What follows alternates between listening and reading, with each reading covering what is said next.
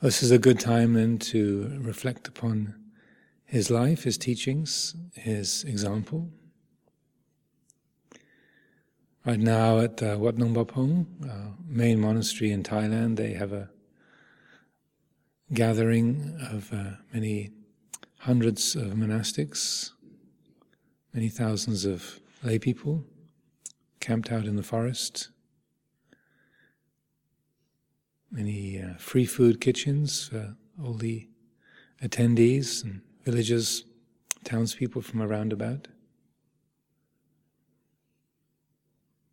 Group meditation, Dhamma talks several times a day through this period to pay respects to the, the teacher in the form of patipatti puja, the offering of Dhamma practice, expressing devotion, gratitude, commitment through practicing meditation, training the mind, listening to teachings, observing the precepts. Patipatti puja. So it's a puja, it's a uh, gesture of respect, of reverence, honor. But it's a gesture made through watching the mind, a gesture made through controlling our impulses, a gesture that's made through realization of Dhamma, awakening. This is the the best kind of puja, the highest or the most beneficial, liberating, and that which provides the greatest gesture of respect. Nothing pleases a teacher more than the students carrying out the teacher's instruction.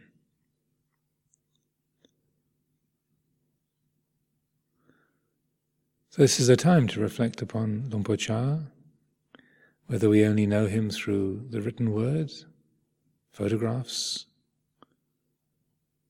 grainy videos of him from the BBC,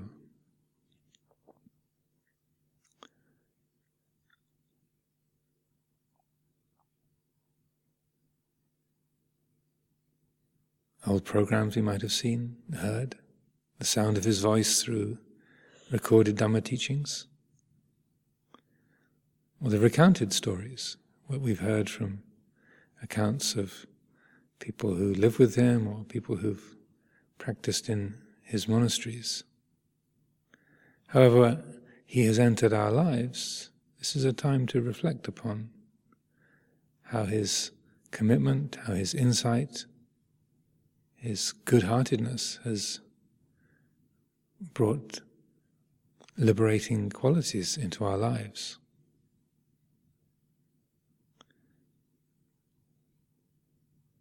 How his presence in the world has benefited us, and how we can best express the Katavedi.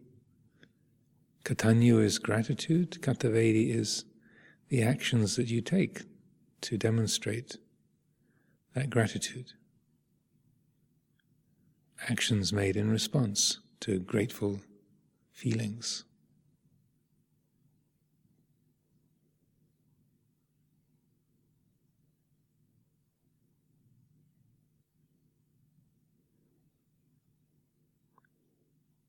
Por gave a great many teachings. He was a, a brilliant, luminous uh, talker, gifted storyteller, explainer of the Dhamma.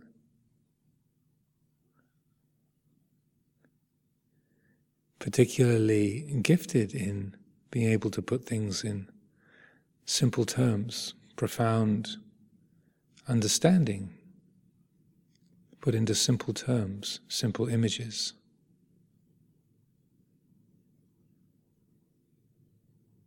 This is an extraordinary gift that he had, and which we are the beneficiaries of.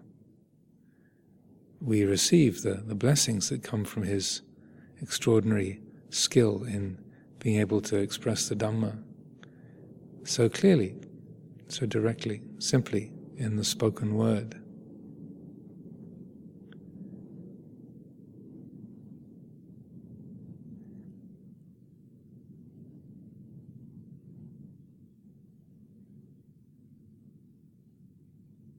One of the most uh, simple, understandable teachings of his that uh, cuts right to the heart of, of the practice is, his regular observation that happiness and unhappiness are of equal value in practicing Dhamma. When things go well, when we succeed, we're praised. Some work that we do is successful. When we get what we like, we call it good. That's good. I'm happy. How are you? I feel good. Oh, that's good. In the ordinary worldly way of thinking, this is what drives human society wanting to feel good. Happiness is good. More of it is better. Unhappiness is bad. More of it is worse. How are you feeling? Not good. Oh, that's a shame.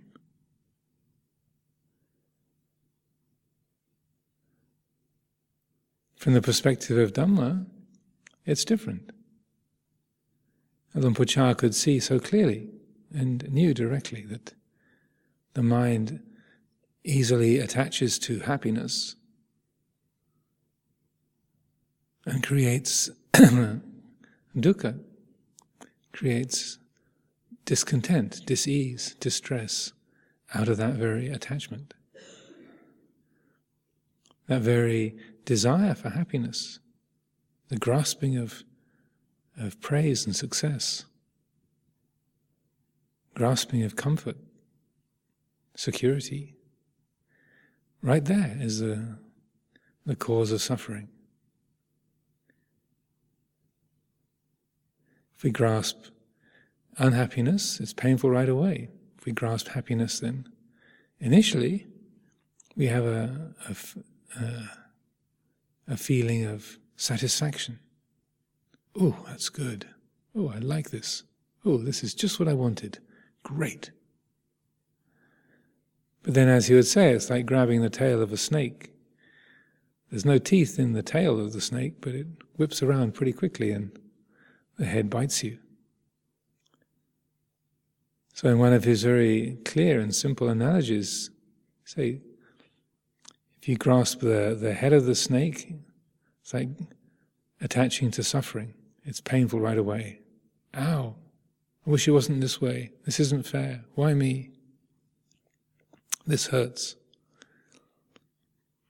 Grasping painfulness, mental or physical, is painful, is suffering right away grasping happiness takes a moment for the, the snake to whip around, but you take hold of the tail of a snake, it knows, and the head whips around and you get a bite. It's painful very shortly after. Thailand is a country with a lot of snakes. Even with the diminishing forests, there's still many, many snakes there. So, particularly in the northeast, this is a common analogy. How do you how do you catch a snake? If you pick it up by the tail, you're going to get bitten anyway. So you take a forked stick, you mindfully approach the the snake, ideally from from behind its head. You bring the, the forked stick carefully down just where the head joins with the body. the snake can't see you approaching and doesn't zip out of the way. You approach it with the stick from behind, and then you carefully place the forked stick across the back of its neck, holding it to the ground. You then bring your hand up from behind the stick, from the tail end, not from the tooth side, but from the tail side and you carefully take hold of the, the neck of the snake, just behind the head. That way, no matter how much it whips around, it can't bite you. Even if it's a big three meter long python, it's going to be a bit more muscular, but it still it can't uh, it can't bite. You also have a sack nearby to and put the, the snake, drop it into the into the sack as soon as you can. Carry it away to a safe place. So the image of bringing the forked stick up to the, the head end is rather like mindfully, carefully acknowledging painfulness. The skillful apprehension of dukkha. When we feel pain in the body, rather than running away from it, resenting it, fearing it, this is a painful feeling. If we have a, an unhappy emotion, feeling rejected or criticized, lonely, rather than running away from it, distracting ourselves, grasping it by believing in it, again, we can approach that painful feeling carefully, thoughtfully, from the right angle. This is sadness. This is loneliness. This is the feeling of being rejected. It's like this. It's like carefully placing the forked stick right behind where the teeth are. We carefully approach that painful feeling.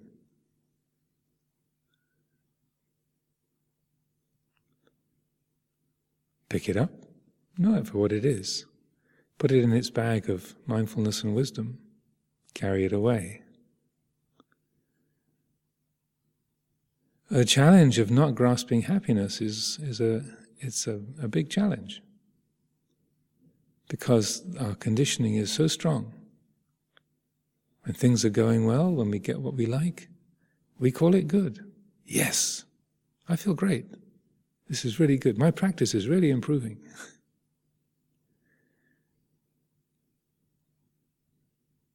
but it was amazing being around Luang Por Chah, how automatic it was. He was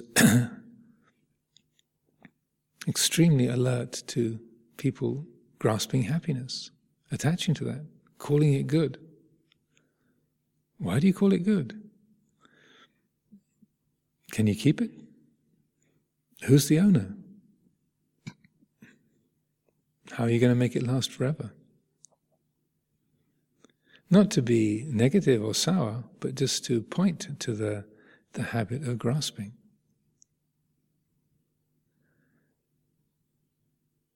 Everyone wants happiness. Everyone dislikes pain. That's natural. But if that's followed blindly, it just leads to, to more dukkha, more suffering. So simple teaching about not grasping happiness or suffering to treat them with the same careful, attentive attitude. It's an extraordinarily simple teaching, but it goes very deep.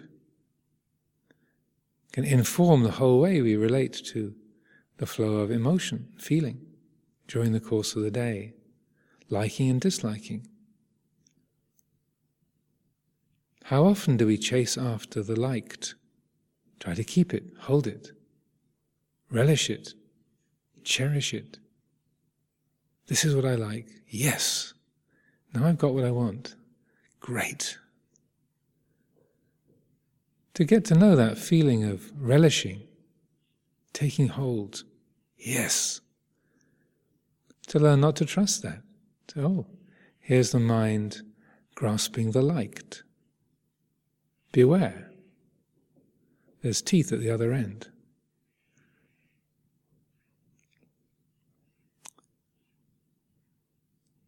When we bring attention to this, we get familiar with this dynamic. We just change the attitude. It takes a lot of work because the conditioning is so strong. But when we do, it changes the relationship to succeeding and failing, gaining and losing, liking and disliking. It radically changes the relationship of the mind to those. The heart is free from chasing after the liked and trying to keep it, running away from the disliked and trying to avoid it.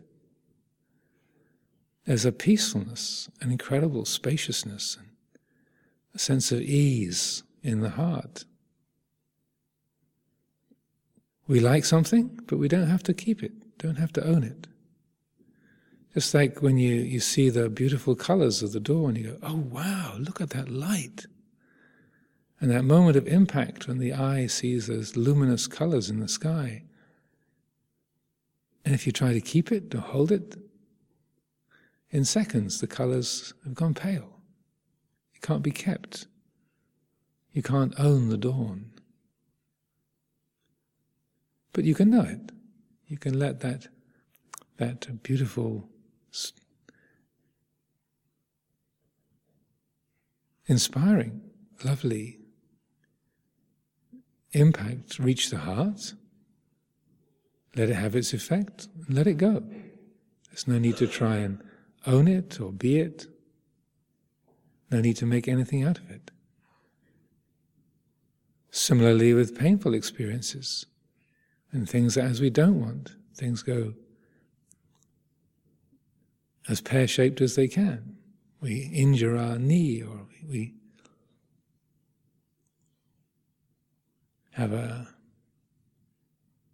heated argument that we regret and can't forget and burdens the heart, that painfulness can simply be known. It's just, this is the painful feeling. The challenge is can we not tie the heart to it? Like and dislike are of equal value. Remembering a, a heated argument is painful.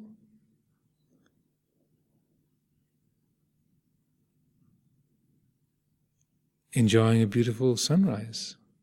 It's lovely, delightful. Can we see them as of being equal of equal value? One is bitter, one is sweet.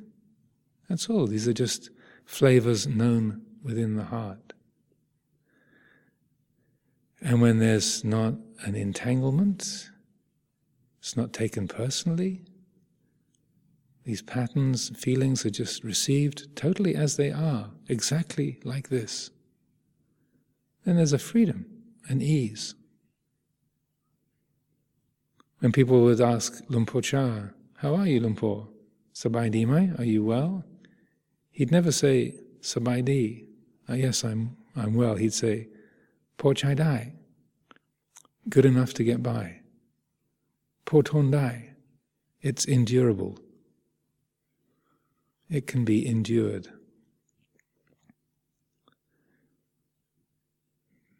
Benyang ni eng. It's like this. So when people ask me, How are you? How are you, Ajahn? Are you well? How are you? Usually I just say, I'm like this. It's a bit of a wise guy kind of response. but it's also true.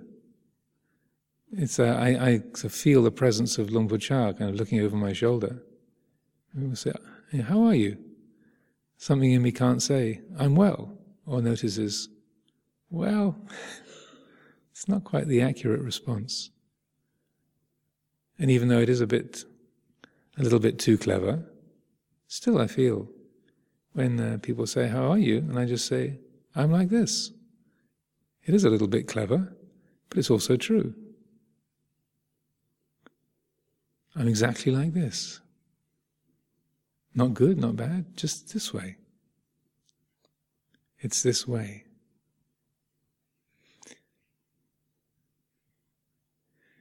We let go of fear.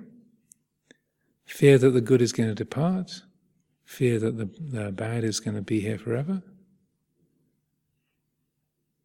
There's a spaciousness, a fearlessness, an ease when the mind doesn't attach to liked and disliked, doesn't try and invest in them. So, this is an extraordinarily simple teaching, but it changes the whole landscape of our, of our attitude, our relationship to, to feeling, to the sense world. Changes the, the ground of, of attitude to liking, disliking. Changes our world.